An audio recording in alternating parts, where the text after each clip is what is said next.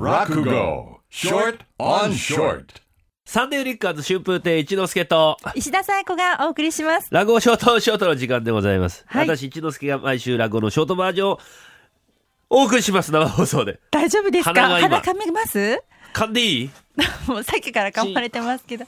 辛そうですダメね。だな。鼻っかいやー風邪ひかれたのかもしれませんわかんない。でもこよ。の後お医者さん来んだよな。そうです。ちょっと見てもらいましょう。はい。ちょうどやちょうどね耳鼻咽喉科の先生だっていうから。バッチリじゃないですか。いいじゃないか。えー今日はね、落語、普段の袴というお話の1回目でございます。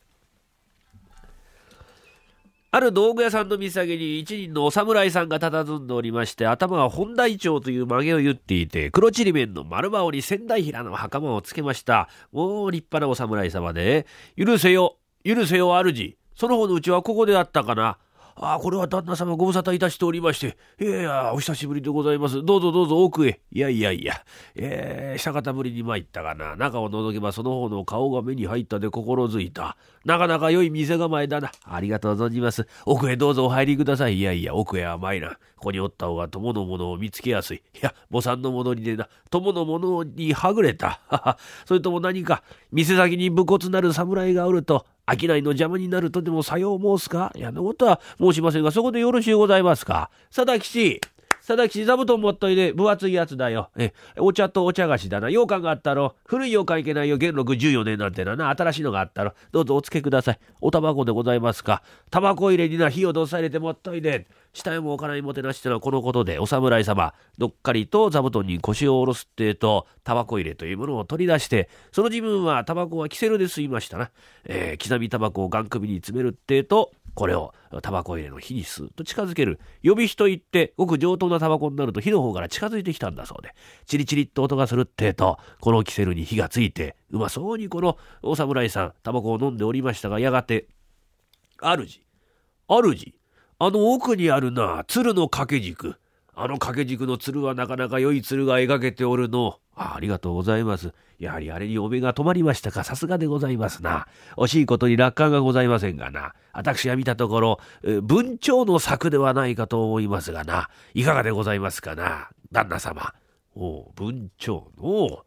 なるほど。あれほどの鶴は谷文鳥でなくば描けまい。ああ、さすが。谷文鳥はまこと名人であるな。文鳥は名人だ。なんてことを言いながら、しきりに感心している。タバコをふっと加えて、すっと息を吹くと、うんキセルの中に息がスッと通ります。掃除が行き届いておりますから、ずっと通ったこの息が、えー、火皿にある火玉をポーンと押し出しまして、中の火玉がコロコロコロっと表へ転がり出て、袴の上へコロコロ、ああ、いけません、旦那様、いけません。ん？なんだ、お袴の上に火玉が、あ、火だ、ほほほ、うん。すまん、主、身どもの粗相である。や、よろしゅうございますが、お袴に傷がつきやしませんかな？いや、何主、心配いたすな。いささか普段の袴であるぞ。浅いでございますか。これは恐れ入りまして、と言いながら、よもやの話をしているうちに、お侍さんがどっか行っちゃった。